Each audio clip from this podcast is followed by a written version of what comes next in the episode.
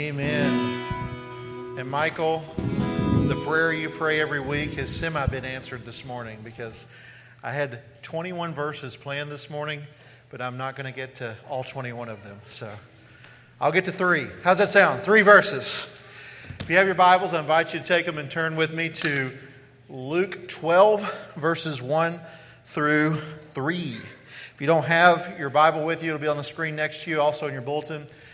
Uh, as you're flipping there, I want to remind you a couple little quick housekeeping things. We're going to do Sunday night worship for like the first time in like a year and a half. And we're going to kind of ease into the water with the hot dog fellowship tonight.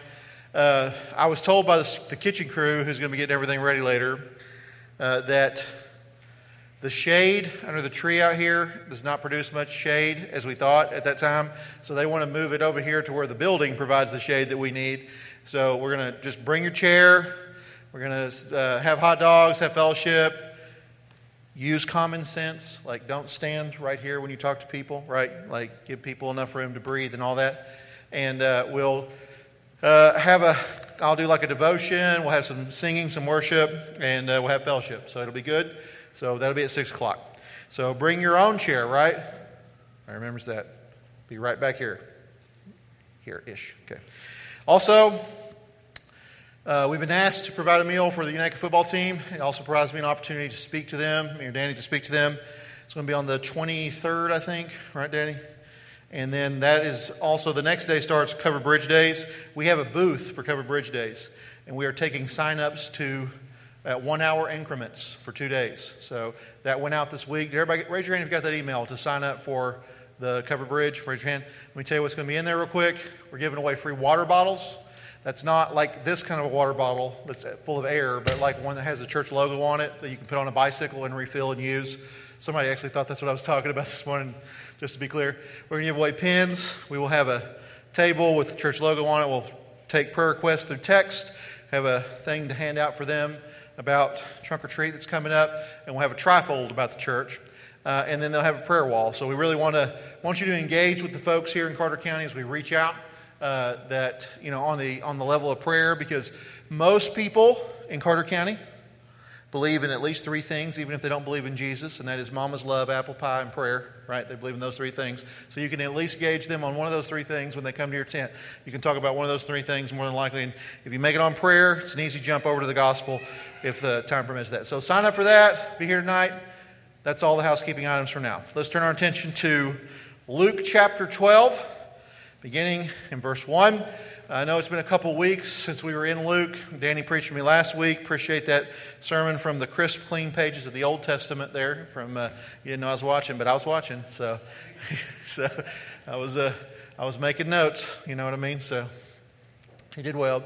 And uh, we have come out of a very awkward dinner discourse in chapter 11. Remember that, where you know Jesus comes into the Pharisee's house after curing the man who was mute, and he didn't wash his hands. He did not keep the Pharisaical man made law of hand washing. And be it a glance, be it a thought in the heart, we're not sure what it was, but there is this exchange between Jesus and this Pharisee, and it is, you know, Jesus lays into the guy. I mean, he says, Woe to you, Pharisees, for you clean the outside of the cup and leave the inside gross and disgusting. That's the TTV, Travis Tyler version. But he, he lays into him, and it is a very awkward conversation. It's the kind of dinner party where you just put your head down and push the peas around in the mashed potatoes for a while and hope you don't make eye contact with anyone in the room because most of us don't like conflict. We most of us run to it, except for me and Zach. We like, we like conflict. We just get in there and mix it up, right? Jesus just jumps in and he, he just causes this conflict, and, and then the, the scribes get a little nervous. The, the law, you're not talking about us. I mean, we, we're okay with you nailing the Pharisees on this, but not. And then woe to you, scribes, and he lays into them and gives them curses and all that. Well, here we are, chapter 11. Okay, you know, people, word has gotten out. People know he's gone to this Pharisee's house. Hey, you heard about this Jesus Nazareth? Yeah, I've heard about it. I've been following and teaching for some time. Uh, would you like to go here? I know where he's at. I know where he's been staying. I know he had dinner at this Pharisee's house. I'm going to go. Me and the guys are going. You should come with us and check him out. Sounds good. Don't have anything else going on. And so this massive crowd forms around this public ministry setting forms around him here as he's leaving this awkward dinner party but it's still kind of trailer hitched to chapter 11. Like you would think when he comes out from this dinner, he's going to be, you know, focused on the crowd that's around him. But I want you to pay close attention to who Jesus is addressing in the midst of these people. So let's look at this together. Luke chapter 12, verses 1 through 3. In the meantime, when so many thousands of people had gathered together that they were trampling one another, he began to say to his disciples first, Beware of the leaven of the Pharisees, which is hypocrisy. Nothing is covered up that will not be revealed, or hidden that will not be known. Therefore, whatever you have said in the dark shall be heard in the light, and what you have whispered in private rooms shall be proclaimed on the housetop. May God add blessing to the reading of his holy, inerrant, and infallible word. And I pray he writes all this truth on all of our hearts this morning. Okay? All right. Um,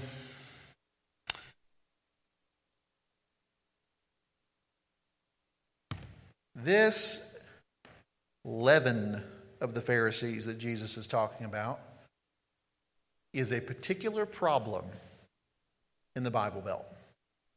It's a particular problem in the Bible Belt. It's really a problem for all who seek to be faithful to the one true and living God, but it is a problem for sure here in the Bible Belt. And I wanted to uh, take a minute here and, and I hope you realize this is not just a removed story from thousands of years ago about Jesus exchanging an interaction with, the, with these people. These principles and this problem is a problem in our culture and in our church. Okay? This is the 20 year anniversary of September 11th. Some of you in this room may not have been alive when that happened. I know at least three of you that live with me were not alive when that happened. Uh, I wasn't looking at you guys. I know you were alive there. They got all they got a little feathers got a little up there. I know you. I know you guys were there. All right. it's all good. It's all good. All right. Uh, you know, some people say we shouldn't tell children these horrible, you know, terrible childhood tales from years ago about like Hansel and Gretel and the, all those things because they're scary and we need positive role models for kids. But, you know, kids need to hear that horrible things happen too, right? Don't they? They need to be aware of it because it helps them make sense of the world. And if we only tell our kids good positive things all the time and show them good positive things all the time and they don't see the chaos that's in the world at times, they may begin to question whether or not we tell them the truth because eventually they're going to see chaos and evil in the world, aren't they? And so remembering things like September 11th, you know, it's only, it becomes very real to us when we think about what it must have been like on those flights when the jihadists stood up and began screaming their prayers as they attacked the cockpit. Or as people were gathering on the stairwells filled with smoke, trying to find an exit for their life. Or as we vision people jumping, which those of us who watched it happen live remember people choosing to jump to their death over being pancaked in the, in the World Trade Towers.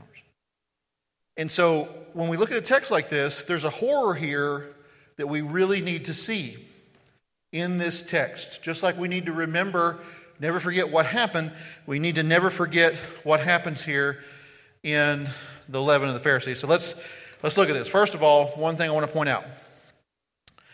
Meanwhile, so many thousands of people are gathered. Who is Jesus focused on in the thousands of people? Is he focused on the crowd? No, he's not. What does it say, church? It says he turned to the who? He's focused on the disciples. He's focused on this smaller group of people. Why? Why is Jesus focused on the disciples here? He's got thousands of people around him, and he is focused on addressing who? He's focused on addressing these 12. These 12 that had been to this dinner, really, really super awkward dinner party, and are now with him in this public ministry, and no doubt reeling from what happened in the dinner party at the Pharisee's house and not sure what to make of it. And, and here he stands and he looks directly at them. Why did he choose them? right? Why would he, why would he focus and center on them? There's multiple reasons. One, who will these men go on to become? Who are they? What is their future? They're pastors for the church. They're going to write much of the New Testament. They will go on and be missionaries and carry the gospel out. And one thing he wants them to see is that the, what is happening with them internally, he, he does not want this leaven, this religious Pharisaicalism to infect them, and they spread this to the church that needs to be born. Because the leaven of Pharisaicalism, listen to me, the leaven of Pharisaicalism infects and destroys churches and people's lives. It 100% does. All right, let's look at this. What does Jesus say? Beware the leaven of the Pharisees, which is, what's it say, church? Hypocrisy. How many of you in here, in here are bakers? You bake. I think Richard bakes up there. You bake? Yeah, Richard's got his hand up in the back. Two or three of you. Once you introduce leaven, right, you put some yeast in there to get the leaven going. Once that process starts, when does it stop? Is it fair to say it really doesn't stop until you bake it, right? Like it, right, Kayla? It perpetually expands with pressure, relentlessly getting larger, right? Kind of getting bigger and bigger and bigger. Um, I found this out. I'm not really a baker nor a candlestick maker, but I'm not really a baker. And I'm more of a like, I want to grill meat and ribs and do manly things with grills and smoke. Like, that's my thing, is meats and, you know, things like that. So, baker is not really my thing. I'm more of a cook, right? So, I'm just like, let's just throw a handful of this in here and a handful of that. You know, bakers are very precise in measurements, and that's not really me as much. But I've ventured into it lately with different pizza because I'm a, I'm a lover of pizza. I know you can't tell from looking at me, but I love pizza. And I started making some homemade pizzas because it's it tastes better, really. It tastes a lot better. And I made a pizza for a friend of mine who lives in Fall Branch, dear friend. And I noticed, you know, I made the, the pizza dough up. Fall Branch is 45 minutes away. We we're going to make the pizzas fresh when we got there. And I noticed when we got to his house, there was a significant amount more of pizza dough that I had than I had originally put on the platter. It had it had gotten bigger on the drive from Fall Branch at room temperature to from Elizabethton to Fall Branch. And it turned out it was still good. I mean, there's just a little bit more of it. But my point being this what do we learn about this? Well, a couple things. One, uh, man, if not addressed, it relentlessly expands. It relentlessly expands, right? So, what happens when, and Jesus says what, it, what this is, what this relentless expansion is. He calls it hypocrisy, right? And what, what, would we, what would we do to define that? Like, how would we, how would we say this is what hypocrisy is, right? Well, of course, we know it means to act or say and be one way and then to actually be a completely different way. Uh, one pastor said it this way this week as I was studying and thinking about this. He said, It is the, an attempt to try to live uh, what you perceive to be the best of two worlds, right? But it, as you and I well know, it is very difficult. This is an old timey saying. I don't know if you've ever heard this before, but years ago, old timers would say it's hard to ride two horses across a stream, right? You got to pick a horse and stay on it, right? In hypocrisy, you're trying to ride two horses. You're trying to enjoy all of the sin that you love enjoying and also trying to appear to an audience of onlookers that are religious that you are worshiping the one true and living God, and that's the thing you truly desire. And so there's a, there's a discrepancy there. You're trying to sort of enjoy the, the best of two worlds here. And so hypocrisy is what's on Jesus' mind here. He, he had seen it already in this house that he had been a part of, and here he is, uh, talk, you know, he had, he had brought this point out before his colleagues and the lawyers and the disciples, and he is, he is beating this drum here now and highlighting this problem that crouches at the door and will consume them and destroy the work that God is doing. Jesus here is deeply concerned that his own disciples are not infected with the spirit of hypocrisy. They're going to do things uh, in the future that would be totally devastating if they're infected with this. And so here he deals with three things in these three verses. Three things. First of all, he deals with the fruit of hypocrisy. Second of all, we hear in these three verses the future of hypocrisy. And third of all, we see the failure of hypocrisy. So these three things that we see in the text this morning. Let's see if we can do this. First of all, the fruit of hypocrisy is that it spreads. It spreads. Beware the leaven of the Pharisees. The whole point of this is this fermentation of this dough, as I explained a minute ago, being incorporated into the batch. It expands and leavens the whole loaf. He's saying here, don't be infected by the religiosity of the Pharisees of the day. Don't carry this hypocrisy over into the new covenant. We don't want it in there. And he went on to say in verse 2, putting their eyes to the future of hypocrisy, right? He points out to them the judgment that is coming. Look at verse 2. Nothing is covered up, right?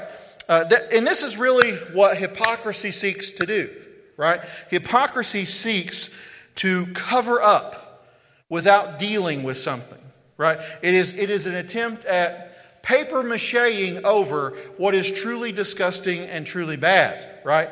Uh, I don't know, I'm not recommending the show or whatever, but I remember there was this show we watched years ago called Friends. It was, it was a real popular show in the 90s. Uh, anyway, there was one person here that was like a big clean freak. She liked everything to be, I think her name was Monica. Is that right, Beck? I think her name was Monica. But anyway, Monica would always just shove massive amounts of things in closets. And so, you know, it would, the outside of the apparent, like if you walked into the house, oh, looks, everything looks nice, neat up, clean. But if you opened up one of the closets, stuff would just come flying out, right? It just, it had an outward appearance, but inwardly, not organized, not what was true and being displayed, and to cover up what was truly inside. And here Jesus is saying, in the heart, right? Covering up what's in the heart. Let me tell you what the future of hypocrisy is. Jesus makes it clear. This is what the Pharisees are going to be dealing with, and this is what, quite frankly, you and I will be dealing with. Jesus is saying here, what in this verse? Nothing is covered up that will not be revealed or hidden that will not be known. What if I somehow was able to get a hold of your glasses or your shoes or your shirt or something, and I was able to put a video camera with audio, and it followed you around everywhere this past week. And when everybody came into church today, I uploaded it on these screens behind me. And the whole church could see everything you've said and done the whole week to everybody you've interacted with. Would that bother you? Or would you be like, eh, no big deal, right? Does that make you uncomfortable, right? Well, in a similar fashion here, Jesus saying what? There's nothing you can do that can just be paper mache over and people are not going to find out about. Instead, you need to what? Live in the truth of the light of the coming judgment. Therefore, see in verse 3, here's the failure of hypocrisy. It tells you down where, uh, when you get it, where you get it the most, it fails to deliver what people who practice are trying to get out of. And the people that are trying to practice hypocrisy are trying to get out of what? They're trying to get out of being judged by other people. That's really what's driving them. It fails to achieve the end that they're so trying to do. Uh, here's how hypocrisy operates this is the basic principle of it.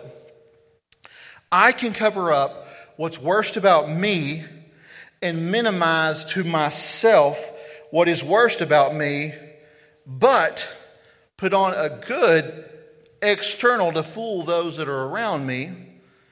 And then they can get by without, then you can get by without anybody really knowing what you're truly like. And Jesus says here at the end, everything is going to be revealed and open. And this strategy, while may work temporarily, is not going to work in the long run. So let's, let's think about this a bit. Why was Jesus so concerned about this? Well, you know, I got to tell you something. Of all, when I was in seminary, my preaching professor would often say, he told me he thought I was good at illustrations. And some of you have been able to come and tell me my illustrations from my sermons, and I appreciate that. But he also went on to say that the difference between good preachers and great preachers is really how they handle transitions in sermons. So I don't know if it was really a compliment or what it was, but anyhow, this sermon has been the hardest for me to illustrate, okay? And I'm going to try to tell you why this is so hard for me to illustrate. the Pharisaicalism that is being talked about here the judging of others, because uh, there's a book that I would recommend to you, Accidental Pharisee. It's a very helpful book about this topic. And he goes on to say that we always end up judging others as Pharisees and putting ourselves on top, right? So any any illustration that I came up with, it was hard for two reasons. One, there are literally thousands and thousands and thousands of illustrations of hypocrisy in church history. I mean, they're like one after another. There, there's piles of them. So I, I don't even have enough time to give you all the illustrations of hypocrisy. I'm going to use one today. But then the other problem is this I want you to think about what I just said. The hypocrite tries to cover up their own and minimize their own sin, and then they love to judge other people. Remember I just said that? What illustration can I give you about hypocrisy where when I get done with the illustration, you don't turn in your own heart and say, man, that was really bad. At least I'm not that bad which makes you sound exactly like a Pharisee, right? So, what illustration is there that I can give you that is going to help illustrate these points this morning? You know, that, that was the challenge with this today. Uh, so, I'm just going to give you the truth like it is, and there'll be one that's going to fall in here, but I'm going to give you some things. I'm going to give you an antidote here at the end. So, notice here the word 11 again, concerned with the type of hypocrisy here a particular flavor that comes from the Pharisees. He doesn't want infiltrated into the leaders of his day. The last word in the course, uh, hypocrisy, deals with the problem of sin always, always, always by downplaying it. How does Jesus deal with our sin? Does Jesus say, Oh, it's okay. It's not that big of a deal that you sinned. It's not that big of a deal that you broke the Ten Commandments. No, it was your sin that did what? Sent him to the cross and cost him his life. So we shouldn't downplay sin we should instead run to Christ. Uh, the disciples must get this. We must get this. We must understand we can't paper mache over our sins. We can't clean the outside of the cup and leave the outside disgusting and filthy. You know, really, the issue here in hypocrisy is that there is, it's a worship problem. Now, listen to me. It's an absolute worship problem. We are worshiping some desire that is some desire that is greater in our inner hearts, in the inner chamber of our being. When the door is shut, nobody's around, you know what I'm talking about. You can come in here on Sunday morning in common ground and fool all of us, but when you are alone with the living God of the universe, what is it that your heart desire goes towards? that thing that you worship, that you desire, that is taking the place of God. On the inside, we want to continue worshiping that desire, but on the outside, we want other people to think we're worshiping the same God that they're worshiping. This is hypocrisy explained as clearly as I can. This is the heart of what Jesus is talking about. Hypocrisy is not a solution to the problem of sin. Hypocrisy delays failure. It delays it, and it just delays judgment. That's all it does. That's all it does. You may get by for a long time, but there is no plan B when, when Christ shows up and accounts are made and settled. We see this clear because there's the future of hypocrisy. He emphasizes here in 2 and 3. Here's the second thing that he says. Look what he says Nothing is covered up that will not be revealed that it's hidden. You can cover it up for a while, but it won't last. Eventually, everything is going to be revealed. That's why cover up strategy, that's why paper mache, the paper mache falls off. You've got to just take care of it now with grace and love and the call of Christ this morning, the effectual call to come and to know Him. And then the third thing here, the final failure of hypocrisy leads him to the conclusion for the disciples. You look at verse 3 He says it here Whatever you have said in the dark shall be heard in the light. What you have whispered in private rooms shall be proclaimed from the housetop. Mm. He's saying here if you adopt the strategy of dealing with sin, it will fail you in the end. It will absolutely fail you in the end. Hypocrites will utter a strategy of failure because you will see it. It'll seem to be, it'll seem to be right to you. It'll seem clever to you, but it ultimately fails. Jesus said what? Uh, he said that, uh, that uh, this leaven, all that they're trying to cover up in verse 3, what is in the dark shall be heard in the light.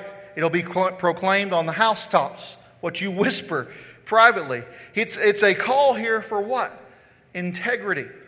So that what you say and what you are when nobody else is around is the same as what you say and what you are when everybody else is around.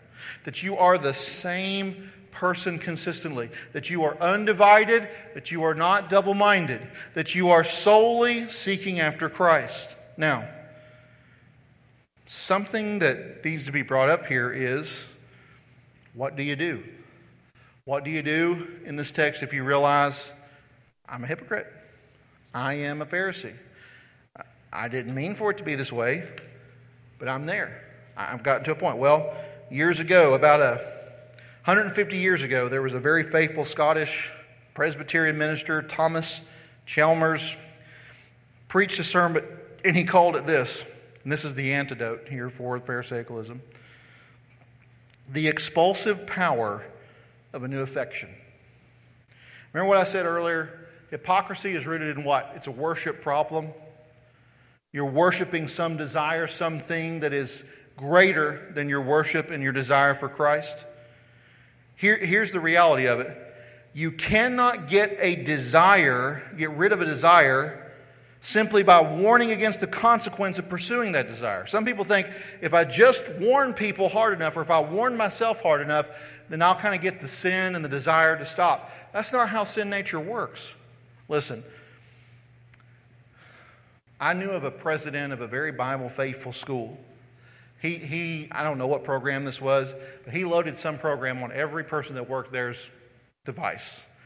And when they were online, he told them, he said, anytime you visit a website that is graphic in content or illegal, we will be notified and we will know which system it came from, and you will be held accountable for that. And you know how long it took before somebody got caught? Six months. Six months in, a vice president of that school was caught for going to a pedophilia website, okay? And was removed. Now, he went to that website knowing he would be caught. He knew it and he went there anyway. So, strong boundaries and the possibility of being caught is not enough to stop hypocrisy. It's not enough. There's not enough guilt and shame in it. What, what is it that must be there?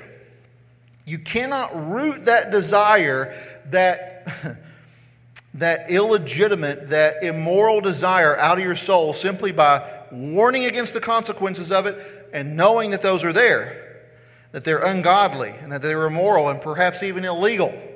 The only thing that can tamp that down, that can beat that desire, is a greater, purer desire still. Do you understand what I'm telling you? There must be a new desire that is greater and better than the wrong desire. And it is what we call, it's what that pastor called the great uh, expulsive power, right? Expulsive to get rid of, to expel. Expulsive power of the new affection. The new affection, the new desire comes in and it does what? It expels the draw, the hook, the control, the domination of the old desire, not by saying to the old desire, stop it, but by giving you a greater, right, and good desire, right? It's kind of like when you're upset and your spouse says, oh, just calm down. Does that ever work, right? No, it usually just makes you more angry, right? It's just like, oh, uh, stop craving that. No, you need a greater desire still. And what we want to see here is Jesus. This is where Jesus in the gospel comes in.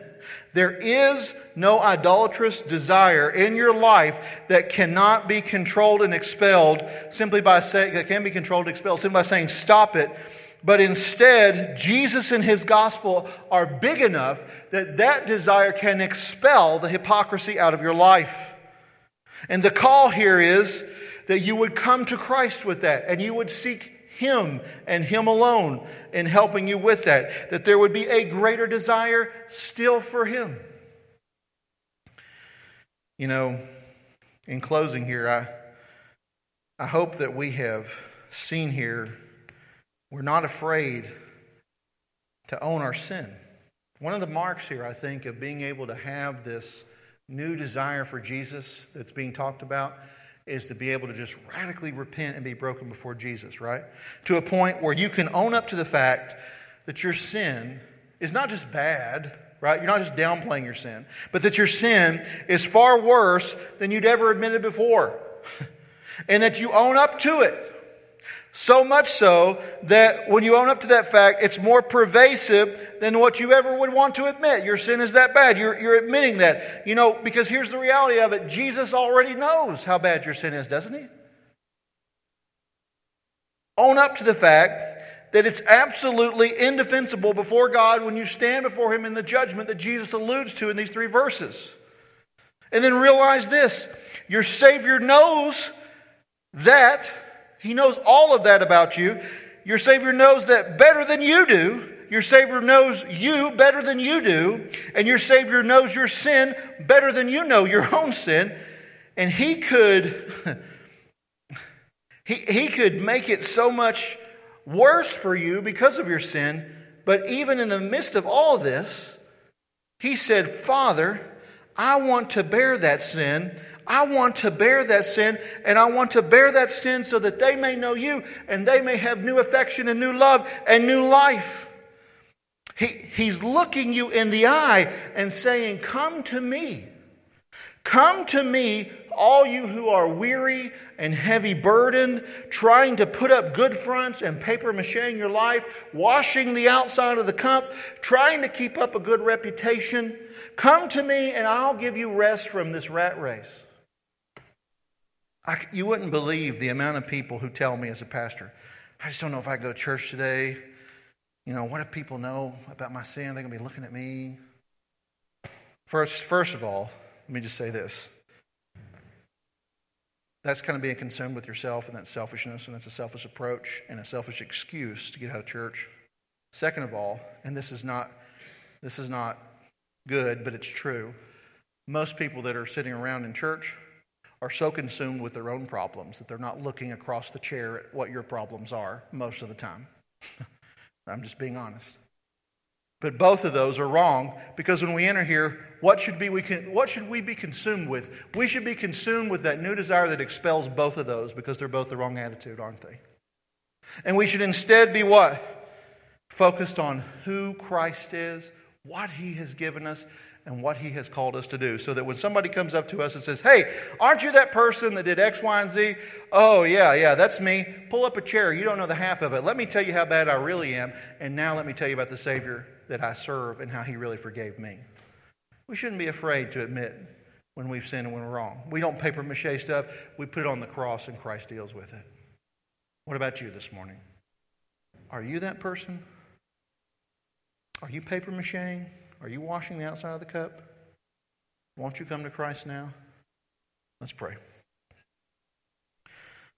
Our Lord, our God,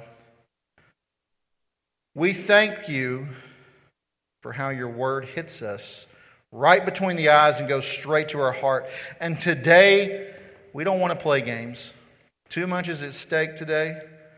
So we ask right now that you would convict us of the places in the depths of our hearts and the deepest desires of our inner being, those places no one in this room knows about, things that we have worked so desperately hard to make sure that no one knows, but we know you know, God.